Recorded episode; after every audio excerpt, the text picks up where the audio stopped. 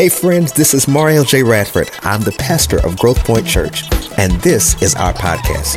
I pray that it connects, leads, and maybe introduces you to a growing and life changing relationship with Jesus. Now let's go into the message.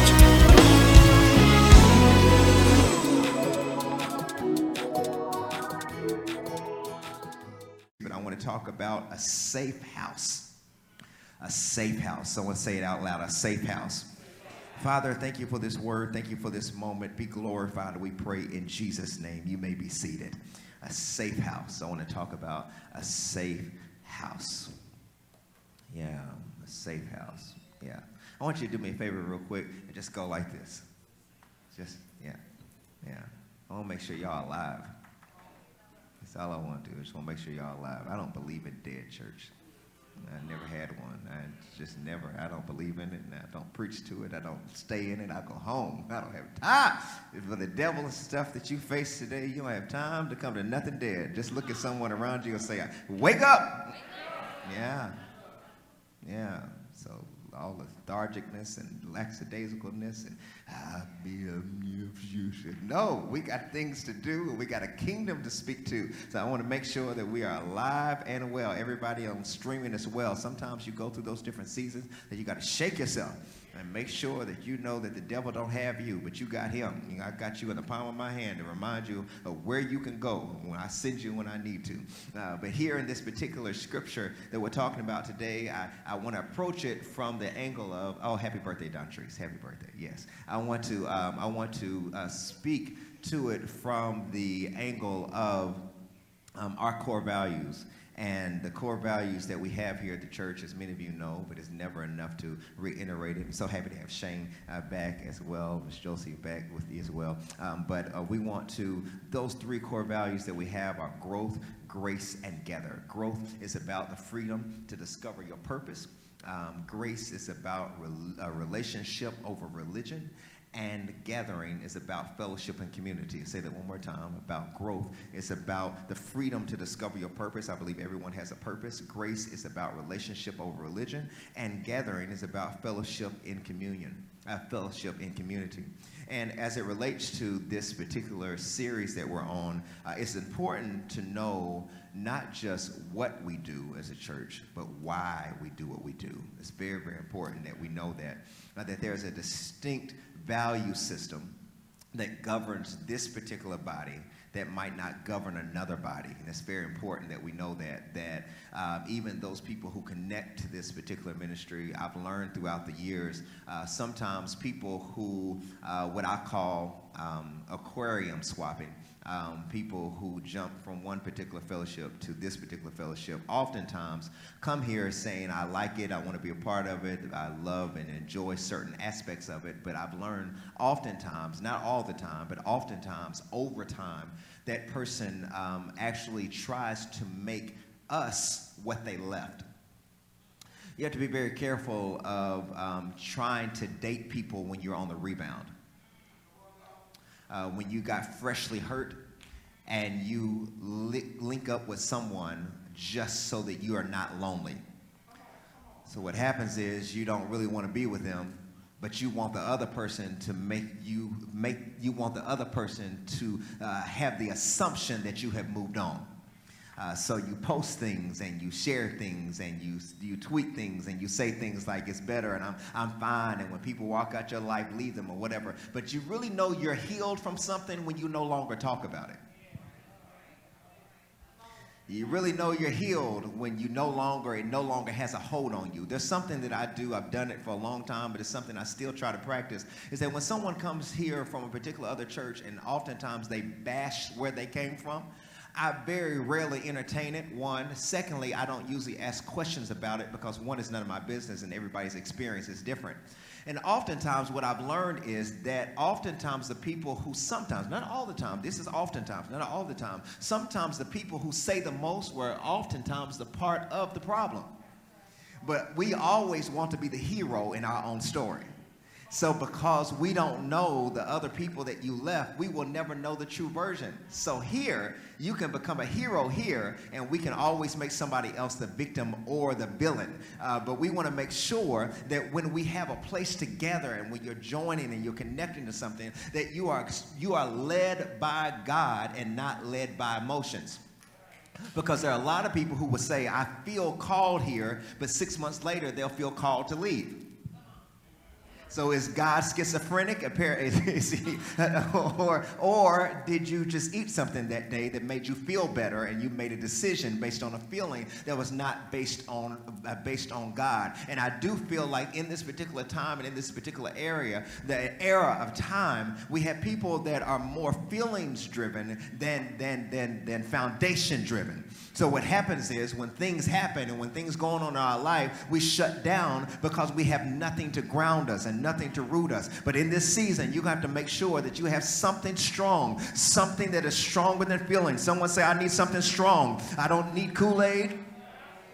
I don't need something watered down. I mean, for even moments like this, to be truthful right now, to even moments like this, sometimes you'll get to a moment and do, to an atmosphere and to a, a particular season, and, and you'll be like, oh, I don't really feel like you used to. And sometimes you have to learn how to go back to what you really got. You have to learn how to go back to what you really have. And in the old church, when we didn't have drums, we didn't have screens, and we didn't have all that type of stuff, but we had the Holy Ghost and we had power and we had authority and we would go into rooms and we would say i command this thing to line up. I command this room to line up. I command this atmosphere to line up. We never left and said oh no it wasn't it wasn't, wasn't supposed to be. Oh no I, at some point at some point things shift because if i talk about him long enough oh he sets the atmosphere and he will set the thing right. And i want the church that knows how to set your own atmosphere that's not dependent on everybody else. That's why the songwriter used to say i was glad when they said unto me let us go. I came glad glad. I wasn't waiting on nobody else to make me happy. I came shouting. The song, we should sing the song, I came running when they said unto me, Let's go into the house of the Lord. I didn't wait on a praise break. I am the praise break. I didn't wait on the worship. I am the worshiper. I didn't wait on the song. I had my own song service before I got here because when I got here, I came with fire. When I got here, I came with purpose. And if you don't praise him, it won't bother me because he is the rock of my salvation. He is a stone that the builders rejected. He is my savior.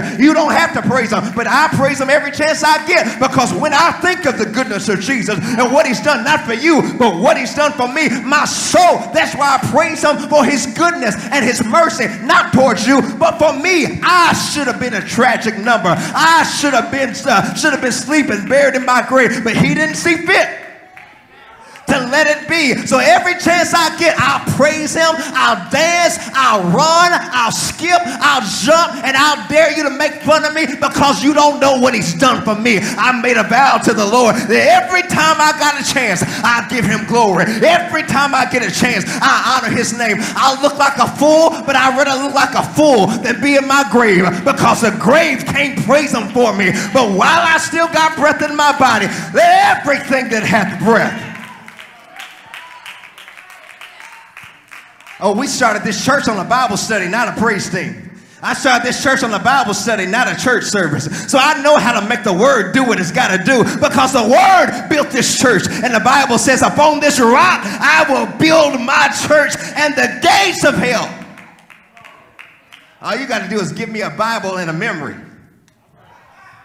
All I need is the word and a memory. And when I think of the word and I put my word according to my memory, I think about the fact that I shouldn't even be holding this microphone right now. But it's by grace that I have been saved. Glory. Somebody look at someone and say, I'm grateful for my memory. Yeah. So this particular series, sorry, I had a flashback. This particular series, it talks about last core value of belonging. Um, and I want to talk about belonging and uh, coming together. And this doesn't seem like uh, this would fit the scripture, and I wrestled with it myself. As many of you present or preachers who God gives you a scripture, like it just doesn't seem to make sense. This doesn't seem to fit, and it didn't seem to fit to me.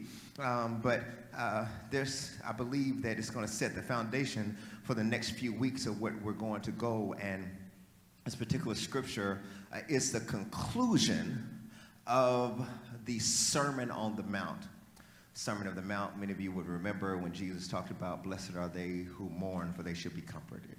Blessed are they who hunger and thirst for righteousness, for they shall be filled. And he gave all the Beatitudes and spoke about you are the light of the world, a city set upon a hill that cannot be hidden. You are the salt of the earth. And he talks about all these different things. And then after he gave that, what they call one of the longest, well, particularly longest recorded sermons, because according to the scripture, the sermon lasted for about three chapters, uh, which meant that it lasted for a long period of time.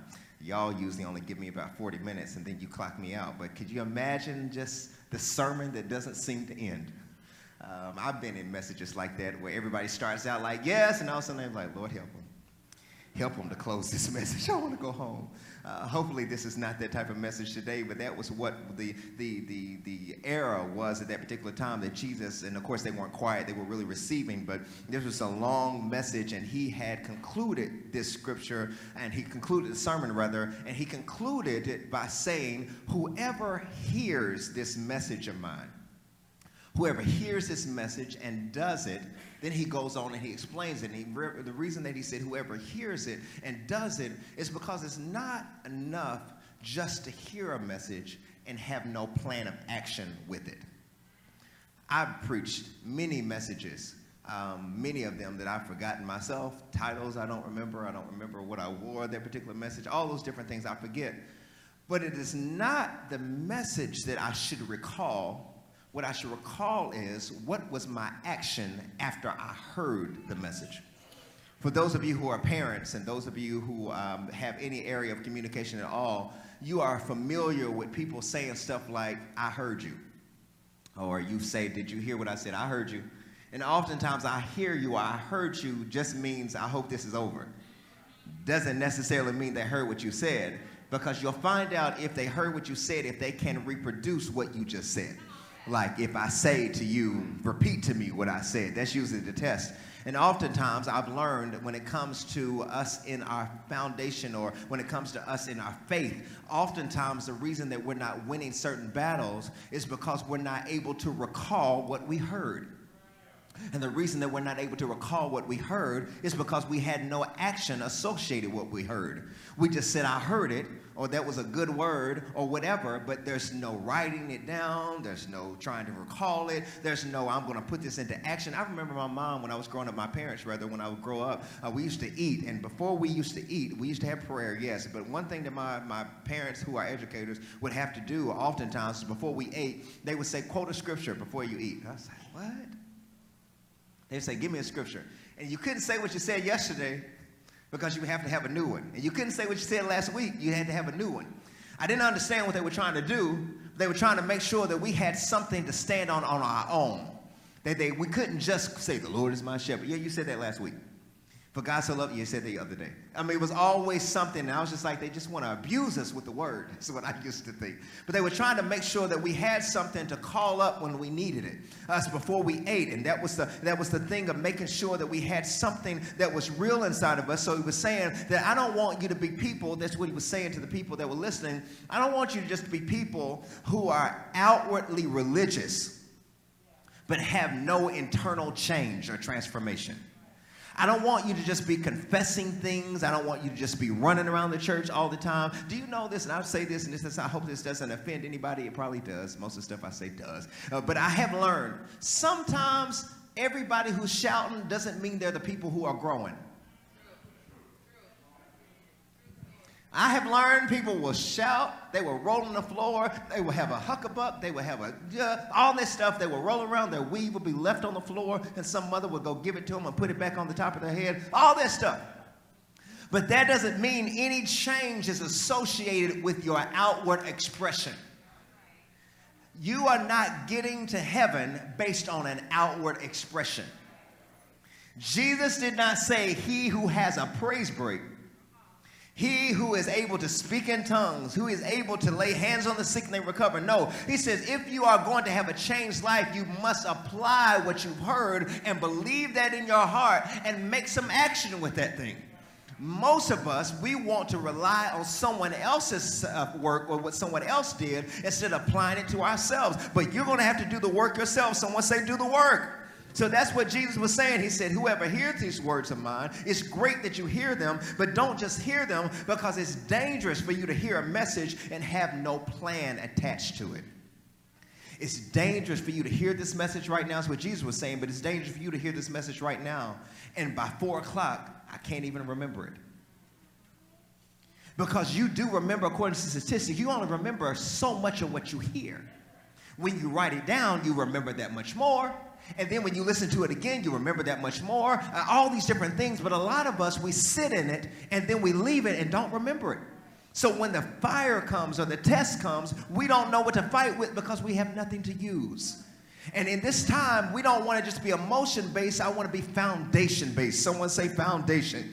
Uh, the older people, I don't know if the younger people know this word, but even the older women used to teach women how to have foundation.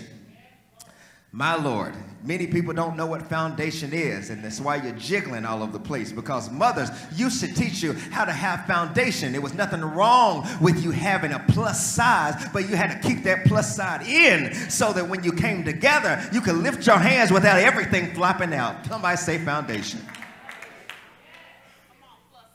Don't know those words anymore because everybody should be talking about I got a body, yada yada. Put, put those things. Put those mega knees together. Snatch it.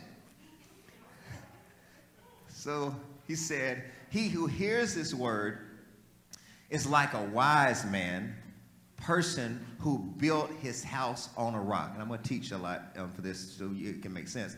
Built his house on a rock. The word built is past tense. It doesn't say who's building their house on a rock, it's one who's built their house on the rock. That's important because I want to tell you, and I know this might sound negative, but I want to tell you, we used to sing a song, there's a storm out on the ocean. And it's coming, it's drifting this away. If your soul's not anchored in Jesus, you will surely drift away. Well, I want to tell you, the storm's not coming, the storm's here. If you watched the news recently, matter of fact, if you've gone home recently, if you got children, if you have friends, if you are in any area at all, if you're breathing, if you're living at all, the storm is here. The storm is not coming. The storm is here. And the question is right now is how is your house built? Not being built, but how have you built the house that you're living in right now? Because all of us are living in a house. How do I know this? Because the scripture says that this earthly tabernacle this house shall dissolve. But I do have another building. So all of us are presently in a house. But the question is, how have you designed, how have you built or been living in the house that you have? So he says, He that has heard the word and does it is like someone who has built his house up on a rock. It says a rock. One version says uh, this rock was something that was dug deep, it had deep foundations to make sure that according to the structure of the house, the foundation had to be dug deep so that the house could stand. The question I want to ask you is how deep is your understanding? Sometimes when you talk to people, you can tell who reads and who doesn't. Y'all don't want to say nothing, do you? You can tell who is surface and who has a deeper understanding because of the level of your understanding and level of your time that you've taken. In this season, in this time, this is not the time to be shallow. This is the time to make sure you have something that is deep, something that you can hold on to. He says, He who built this house is one who heard the word, is one who built his house and built on a rock in a deep and had a deep foundation, so that when the elements came and beat on that house, it could not fall. The elements were the rain. Rain came from above. It was the flood. Flood came from below. And then it was the wind. The wind came from the side. And it beat upon that house, meaning it beat on every direction. I want to tell you something. If you're not currently in a storm, I want to tell you a storm is coming. Sorry to tell you that. If you're, you're either in a storm, you either came out of a storm, or you're getting ready to go into a storm.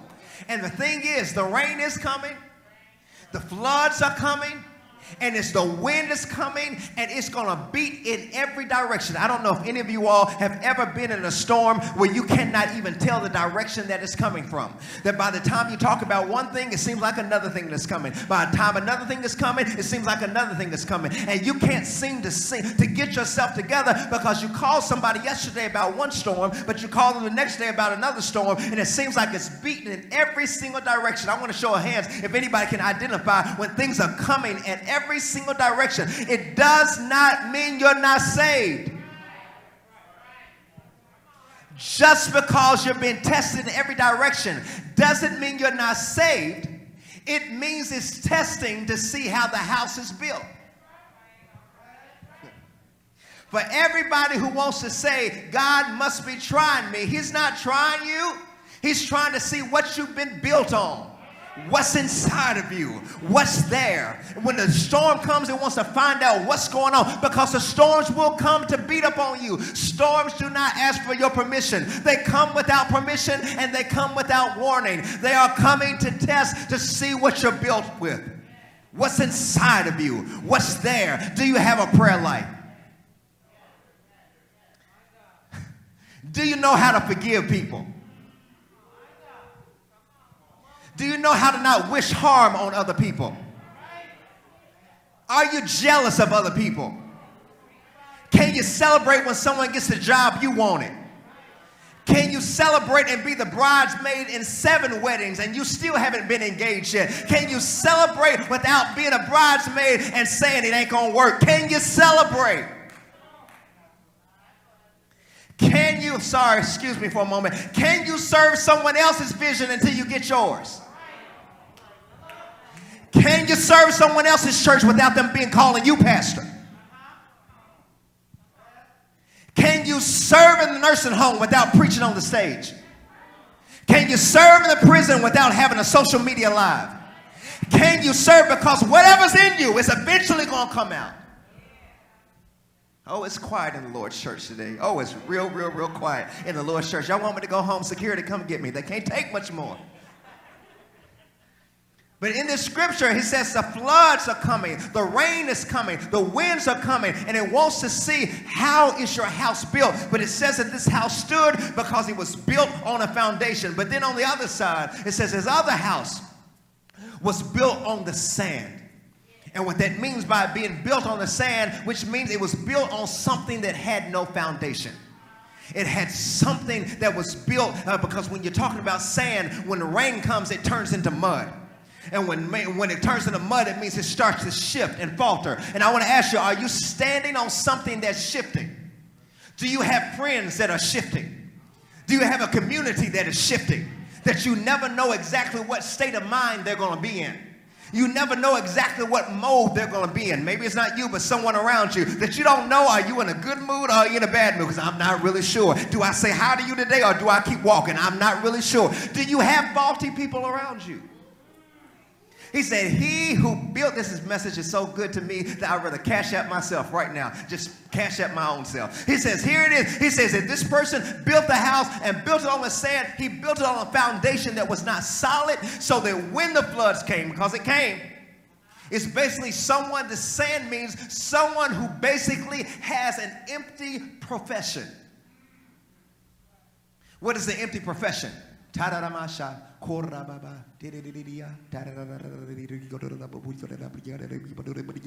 You learned it. It's not in you.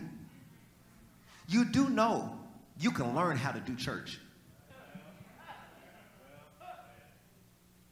You can stand around it. You can be around it. You learn how to dip like them, shout like them, dress like them, and can never, it may not be what you have acted like. But when the storm comes, it's going to test is that thing real? You want Bible for it? Some of these people were going around. They were trying to cast out demons in the name of the one that they pro- preached about. And the demon responded and said, Paul, I know. Jesus, I know. But I don't know who you are. And I'm asking, I'm saying to us, you can't cast out demons in the name of your grandmama. In the name of my mama's God. He wants to be your God, not somebody else's God. This thing can't be built on somebody else's profession. I told you before, this ain't a family plan. Because the storms, someone said the storms are coming. It's not if they're coming, they are coming. The question is, when are they coming? All of us will be tested. All of us will be tested in our profession. All of us will be tested in our faith. He says, He who built his house on an empty foundation, the storm came, the winds came, the flood came, and great was the fall. Because the house couldn't stand, because they had nothing to hold it in. This story is about the contrasting life of someone who carefully builds their house versus someone who haphazardly builds their house. Someone who wants a quick fix versus those who wants to be disciples. Sundays are quick fixes. Sundays are church starts around 1, countdown starts at 12:48. The praise team is going to sing two songs. I'll come around 115, 120 because they've kind of finished, maybe the 125. Pastor Mario's going to come up. He's probably going to sing, or he might not sing. Whoever knows. He's going to go online. He's going to welcome everybody. He's going to say, all first time guests, raise your hand. Then we're going to make our confession. We might shout, we might not. Who knows? Then he's going to make our confession. Then we're going to stand. I'm going to listen to the word about 40 minutes, 45 minutes, sometimes long. Sometimes he gets real caught up. He starts jumping around the stage, and then we start shouting. Then I kind of sneak out when the shouting's going on because I don't want them to pay attention to that because I don't want that on me. So then I leave. He asks if anybody's going to give their life to Christ. Nobody ever does because we don't ever invite anybody who's not saved anyway. It's only people who like church, and we only come. So we don't invite anybody. We, we, we do that. Then well, about 3 o'clock, I'm in my car, then I leave, and then I do it again next Sunday. Oh, That's routine. I, I, just do it all the time. Yeah, I've been doing it for years. Ain't changed, but I, I, I like it. I like that emotional service. I love how it makes me feel. I feel good about church. I ain't changing, but I sure do feel good about it. I like that I don't have to dress up. I just dress down. I wear what I want. Nobody judge me. Now we got masks on. I don't have to put on. I don't have to put mascara. I don't have to put on lipstick or nothing. I just be sitting there with my mask, not changing, but having a good old time.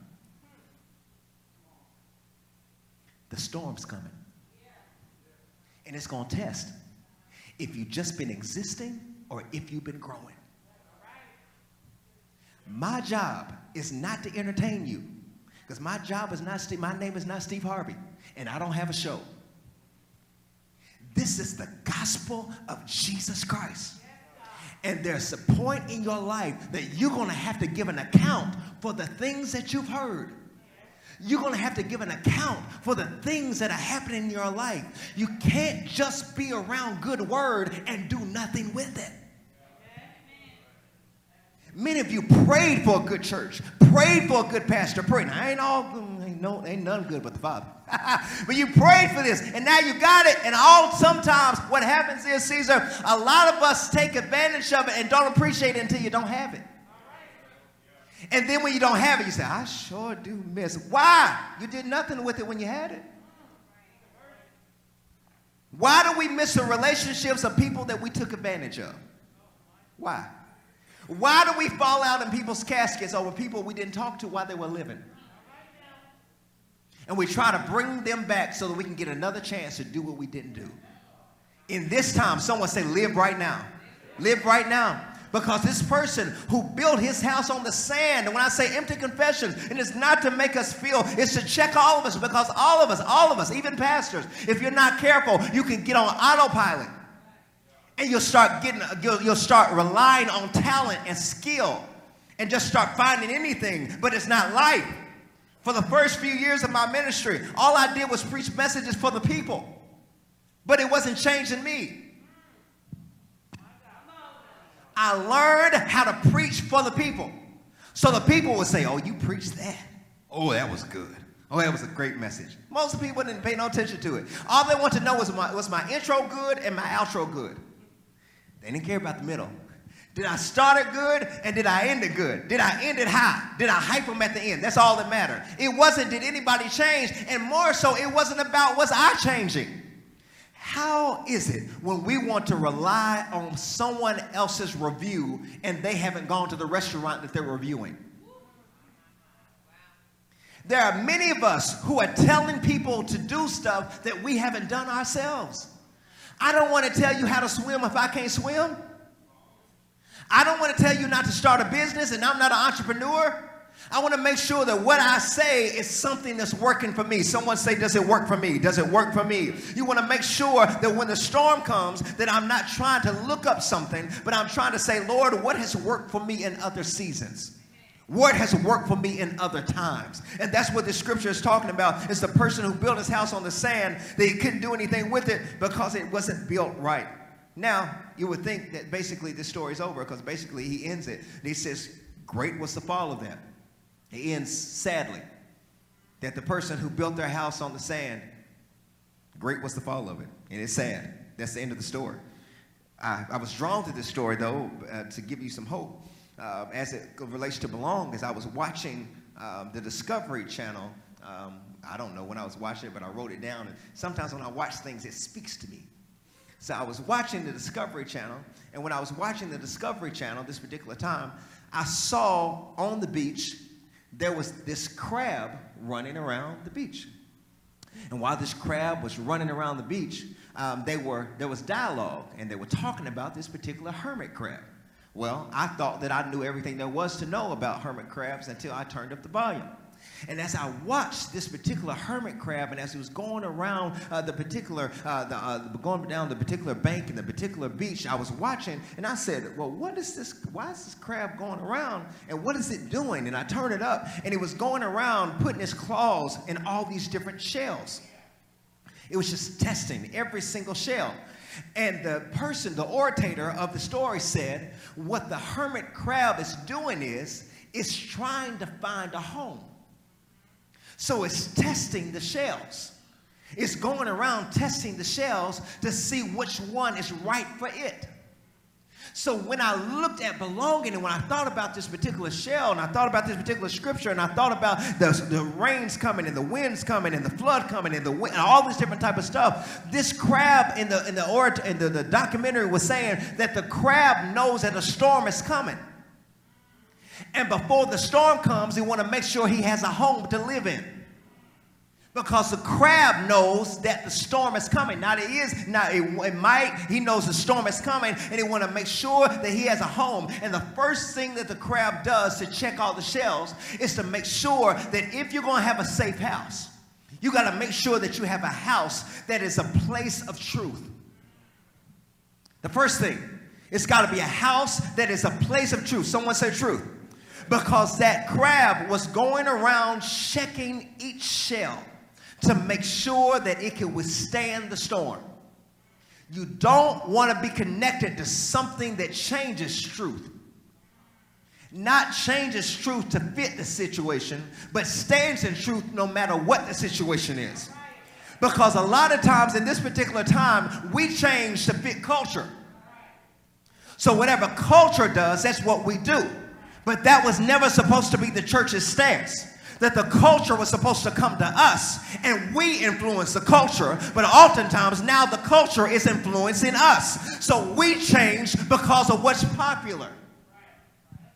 But I don't need a house that's popular. I need a house that's truthful. Because if a storm is coming, I need to be connected to something that has truth. Someone say truth. I need to have something that is able to stand. So the crab goes around and it checks and it wants to make sure that this house it is connected to, this shell that it's connected to, is truthful. Because this truth is going to be tested. Your confession is going to be tested. How do I know this? As soon as you say you're delivered from something, the test, if you're delivered from it, is going to come. Soon as you say, I'm over her, Soon as you say, I'm over it, soon as you get a t-shirt to say, I used to have it, but now I don't have it no more, something's going to test you and say, I want to know how delivered are you. And sometimes that, that, that test comes to you tall, dark, handsome, and single, and a good credit score. And here you say, Lord, I said I would be celibate. But Father, You are a forgiving God. You will be tested. Someone say you'll be tested. Take it out of anything, but you will be tested on your confession. That's why Jesus is not Jesus is not nervous when you confess him. Because when you confess him as the truth, that's why scripture says, I am the way. I am the truth. And I am the life. That means that no matter how they try to discredit the Bible, it is still the most popular book in time. People are still running to it. And as soon as disaster happens, even agnostics holler out Jesus. If you get in a car wreck, the first word they say is Jesus. Don't call on me when you need me. Don't call in the midst of trouble. But what happens is when in the midst of trouble, you need a place of truth. Someone say, I need a place of truth. That's what the crab said. I know that there's a storm coming, and I need something that can withstand the storm. I need to be connected to a place of truth. Well, that was not only the only thing that the crab did. The crab was walking around inspecting, trying to find truth and trying to find something that could withstand, something that was sure, something that was true, something that was solid, all that stuff. And then it says that I found out because I didn't know. Maybe y'all knew it. Y'all don't don't judge me for what I didn't know. I thought that shells were attached to the hermit. I thought that it was a part of their body. Y'all didn't know that. Maybe y'all did know that. I didn't know that. I thought that the shell was a part of the hermit's body. So I was confused when I saw the hermit walking around without anything. I said, What is that? I didn't know that it was a crab because when it got to the shell, it was going in and out of the shell trying to find a spot. Not only a spot for truth, but the shell also is carried on their back. The shell, the hermit puts the shell on their back and carries it. So the shell, he wants to make sure, or the hermit wants to make sure that this shell is not too heavy for me to carry. So he makes sure that he finds not only a place of truth, but a place of grace. To say that if I've been fault in the world, I cannot get this thing to be fault too. I cannot be fault everywhere and then come to the house of God, come into a place of rest, come into a place of family and be fault there too. I'm fault by my coworkers, I'm fault by my family, but when I get a home and when I belong somewhere, I want to make sure that it's a place of grace for me and not a place of rules. I want to make sure that no matter where my life is, that I can carry this thing because he wants me to have grace wherever I go. That wherever I go, that grace is on me. That's why the scripture says at the ending of Psalms 23, the last verse, it says, Surely goodness and mercy shall follow me all the days of my life, and I will dwell where? In the house of the Lord. How many of you can thank God for a place of grace? The place of grace means I didn't work to get it. The place of grace means I didn't do anything to earn it. The place of grace means that no matter where I am in my life, grace is on me. Grace is on me. It's never too hard for me to carry it. It's never a burden for me. That no matter what I have going on in my life, I've got grace over my life. Someone say, I got grace on my life. And that is the wonderful thing because there are some times in my life I don't feel saved, but I got grace. There are times in my life I don't feel like praying, but I've got grace. There are times in my life when I don't feel so righteous, but I'm so grateful that I have grace. And grace does not judge me. I'm so grateful. Someone say, I'm grateful for grace. Grace opens doors that no one can shut. Grace closes doors that no one can open. If you wonder why I have what I have or I do what I do, it has nothing to do with me. It has everything to do with grace. If you know His grace, then you would know why I'm so grateful. If you knew His grace, you would know why I get so grateful. You would know why I get so sad, why my voice elevates. Because when I think of His grace and I think about me, I should not deserve it. But He gave it to me anyway. I've got cars because of it. I got great. I got a sound mind because of it. I haven't lost my mind because of it. I have not had car wrecks because of it. Everybody around me has been tested and had tested positive. But for whatever reason, it's not that I haven't been in the same rooms they've been in, but for whatever reason, grace keeps me healthy. And I want to thank God for grace. Someone say grace. Grace is more than a car. Grace is more than a promotion on the job. Grace promotes me from hell. Grace promotes me from death. Grace keeps me from danger seen and unseen. It is trust grace that brought me safe thus far. And it's that grace that has led me on. When do we stop praising God for grace? I'm carrying it. The only reason I'm able to do what I do is because of grace. Stop promoting the website or, or promoting, uh, promoting the resume and promote His grace. To be able to go in the room and say, I'm not smarter than you, I just got grace. My credit score was jacked up just like you, but he gave me the grace to fix it. He gave me the grace to pay off stuff. He gave me the grace. My car, and my house that I have is not to flaunt. I live in that house because of his grace. Grace did this thing.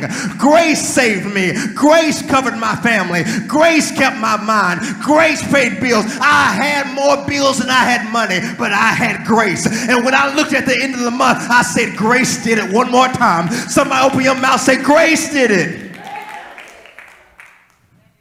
Crab needed a place of grace. I thought I was talking about a crab, but I think about myself. I need a place I can live in called grace. I don't want to be judged every single day of my life. I'm already got a target on my back because of my color and because of what I look like. But I need a place of grace that when the target comes against me, the target bounces off of me because of grace on my life. So he goes in and out because I'm looking for a house of grace, looking for a safe place, a, a grace place, because I've been a part of rules. But it's hard to find grace because it's interesting because we want grace that we don't give. I want it, but I won't give it. But I need to be connected to something that not only I can have it, but I want to give it too. What that means is when you come through something, the reason that I have the passion I have for certain things is because I've been there. And because I've been there and I have survived it. Now, when I look at someone else, I say, oh, no, no, no, no, no, don't give up yet. Oh, no, no, don't stop yet. Oh, no, that's not the end of your story. How do I know this? Because I've survived it. Grace kept me here. Grace has allowed me to be able to testify today. I wish we had testimony services again where people used to get up in the microphone and they would say, I just want to thank God for being in my right mind. I want to thank God that He didn't allow things to happen to me. I thank Him for saving me. I thank Him for keeping me. I thank Him for allowing me to live one more day. I don't have everything I want to have, but I thank God that if He never does another thing, He's already done enough for me. Somebody lift your hands and say, Thank you for your grace. Uh, get out of that. Thank him. So I not only need a place, he, the crab goes on. Let me go back to the crab. So the crab not only goes to inspect to find truth, but then the crab goes in and out because it's trying to find a, a place of uh, find a place of, of, of, grace, a place that it can carry it on its back. And then what I found out, I was like, I was wondering as well. I said, well, why does the, the crab carry it on its back? And uh, found out that the crab carries it on its back because it's also a defense mechanism. Because seagulls want crabs. So they're sweeping down low, swooping down low to try to grab a crab. But when the shell is exposed, it can't grab the crab because of the shell. Woo! So not only do I need a place of truth, not only do I need a place of grace, but I need a place of protection. Because what happens is the crab has, a, uh, the crab, the hermit crab has a shell that is dual purpose. That is not just a place to live, but it's also a place to be safe. That when the crab feels threatened, it can retreat into the shell and it puts its two claws together so that when the, then the seagull tries to come, it can't get it because it's protected it becomes a defense mechanism against everything. And I want to ask you, what is your defense mechanism? It's a covering place. It's not just a place I live, but it's a place that keeps me covered. It's a place that keeps me there. And there's a lot of people, I'm sorry to say, but there's a lot of people who don't want to be covered anymore. This hermit was walking around naked and exposed and not covered. But because it knew that it needed a place to hide, it needed a covering. Hear me when I say you need a spot to belong to. that covers you when you can't cover yourself, that prays for you when you can't pray for yourself that lifts you up when you can't lift yourself up. You need somebody that can speak into your life to say, I know that you think that this is the end of the story, but I'm here to tell you that trouble doesn't last always. You need a covering. Someone say, I need a covering.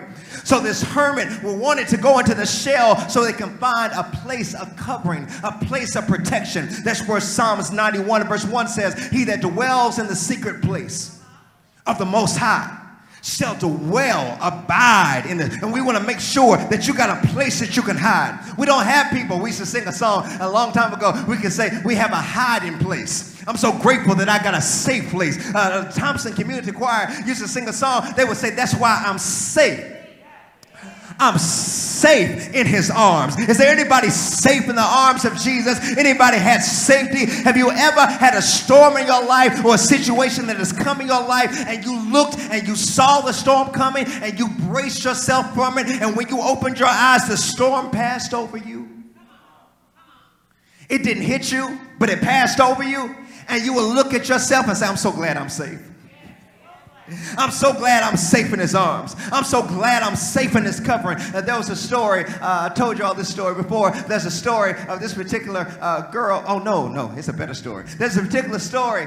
He comes to me all the time. There's a particular story of this girl who was outside and she was screaming and she was crying because the bees were all around her. And she was crying for her daddy. And she said, Daddy, Daddy, come. The bees are, are trying to sting me. The bees are trying to get me, Daddy. And she was calling, she was crying, saying, Daddy, come and get me because of the bees. So finally, the daddy came outside. And what the dad did is, when he grabbed the child, sat down with the child, and hugged the child. And then all of a sudden, the child felt the daddy's arms and felt the dad's body go stiff and get real tight all of a sudden the daddy said to the child, he said, Don't worry, the bee stung me. And she said, Well, why should I not worry? He said, Because bees don't sting twice.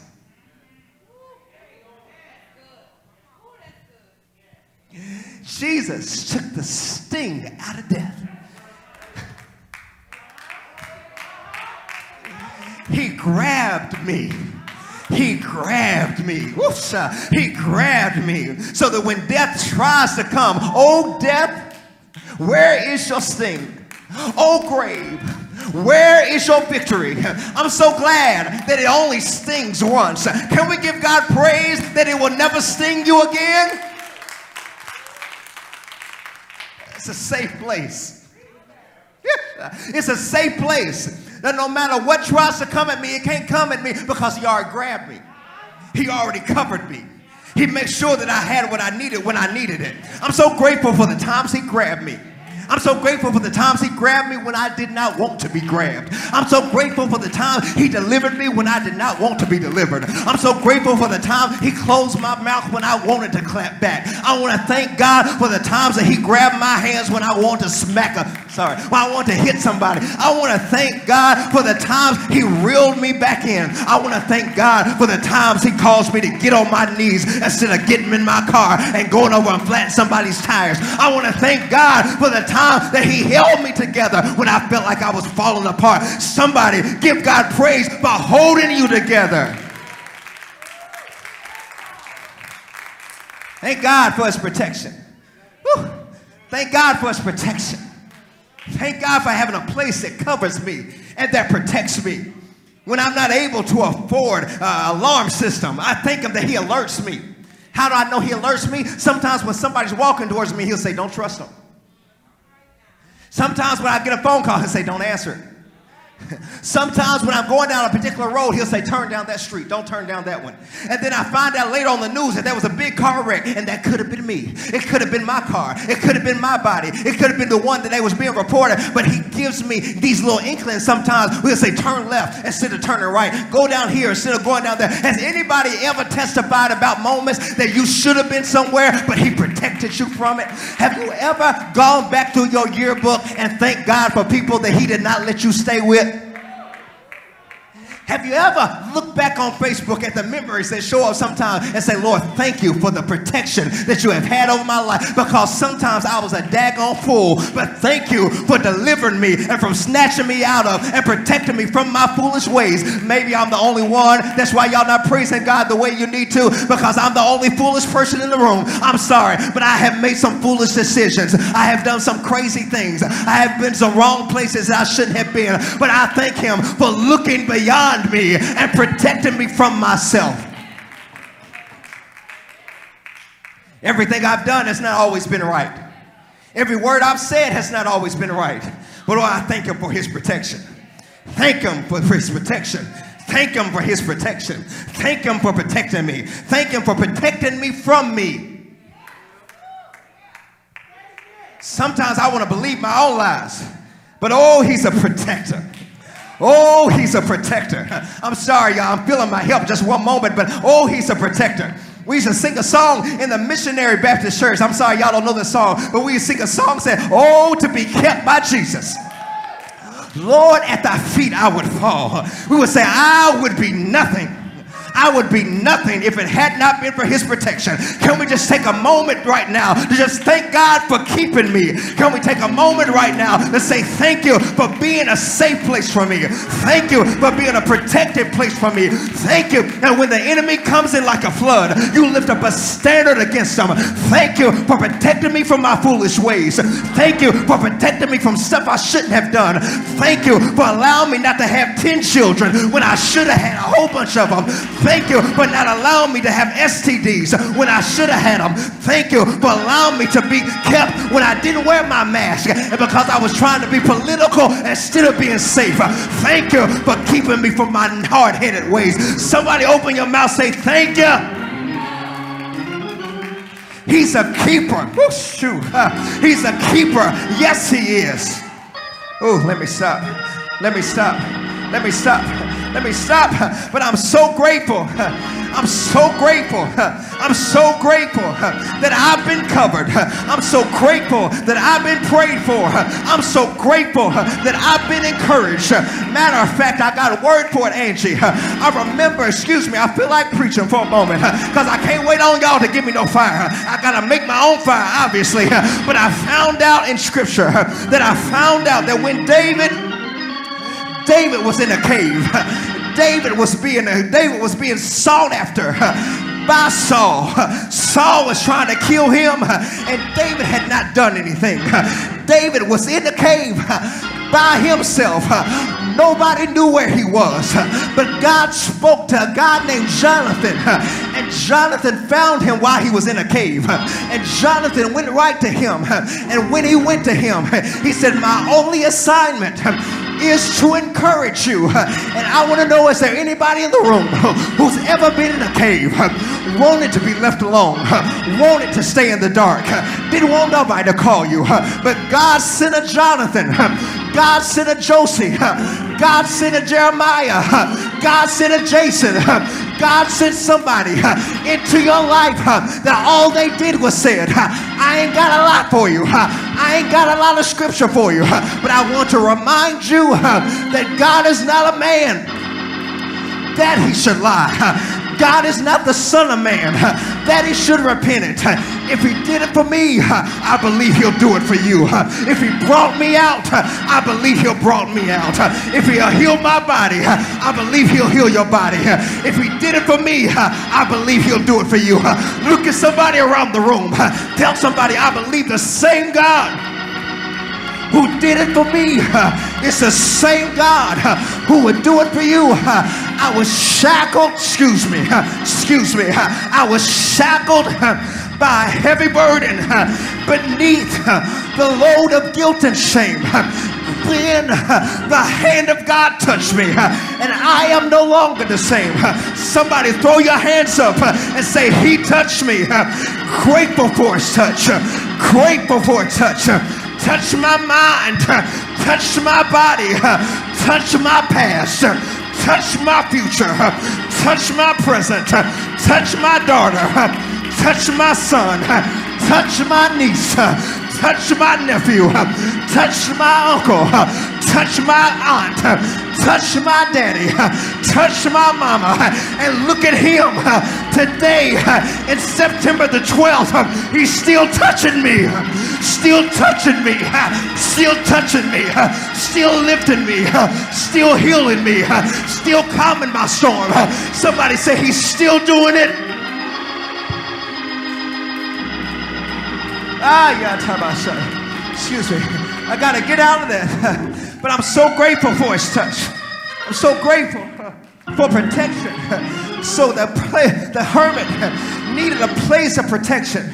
But in the last thing, the last thing that encouraged me is that the hermit I saw the other documentary said that the hermit will eventually get bigger. And when the hermit gets bigger, it leaves that shell to go find another shell the hermit eventually grows. And when he outgrows that shell, he's got to find another place to grow. I want to ask somebody Have you ever thanked God for the times you have grown? Have you ever looked back over your life and said, There was a time that I wouldn't be in church? There was a time that I would have snatched back. There was a time where I would have told somebody about themselves. But when I look back over my life, oh, how I've grown. Oh, how he's changed me. Oh, how he's changed me. Oh, how he's changed me. I want somebody to holler out in the room. Oh, what a change. Somebody holler out one more time. Say, oh, what a change. Thank God for changing me. I looked at my hands they look new. I looked at my feet and they did too. So the crab not only needed a place of truth, not only needed a place of grace, not only needed a place of protection, but he needed a place to grow. What does that mean? I'm growing in this season, and I don't need no haters. I'm growing in this season. I don't need nobody jealous. I'm growing in this season, and I need somebody who will support what God's doing in my life.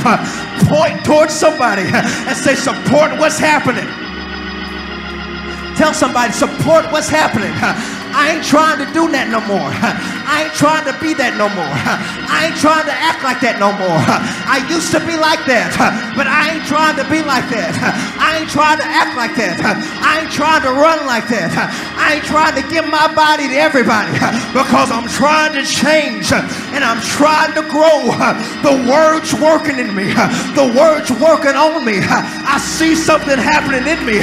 Somebody say, I'm changing Somebody say, I'm changing. Somebody say, I'm changing.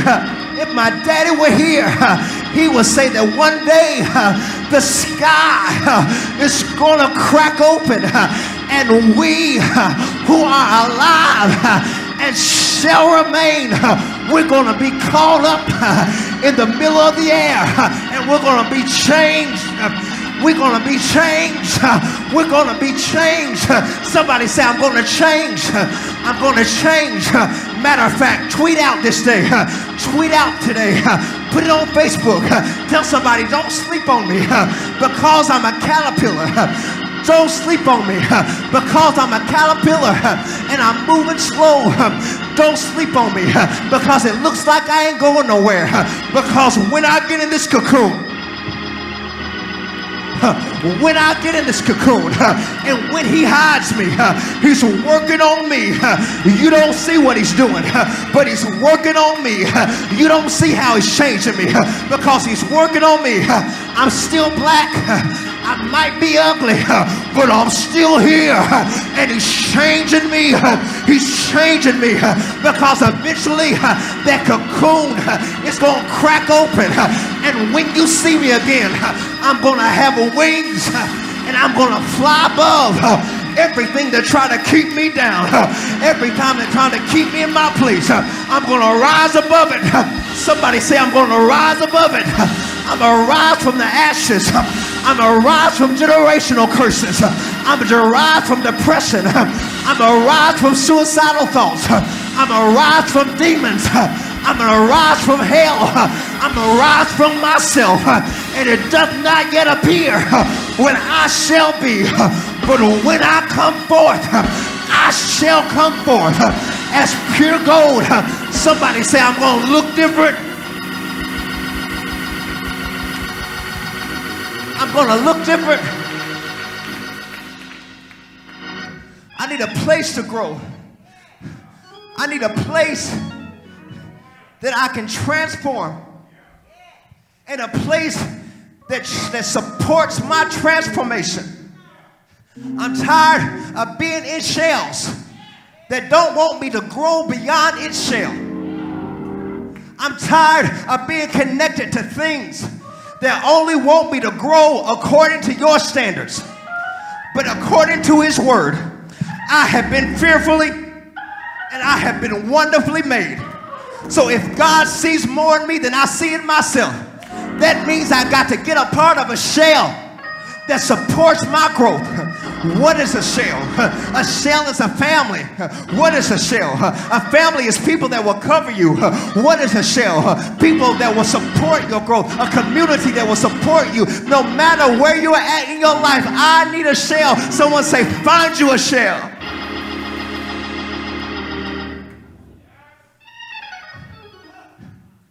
What does that have to do with the scripture? It has everything to do with it. He said, because when the storm comes,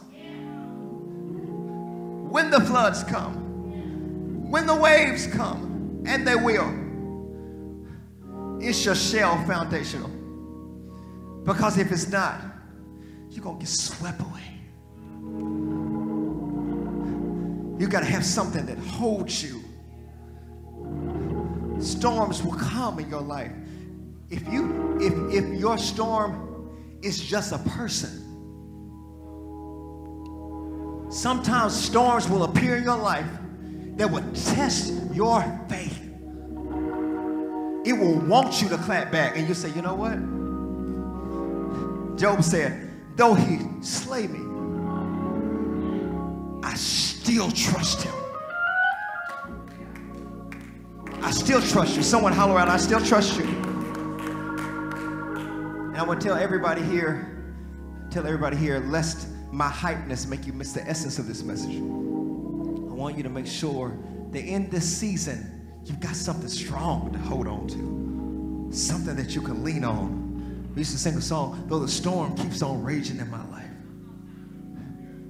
Make sure your soul is anchored in Jesus. Just point to a few people and say, Stay anchored in Jesus.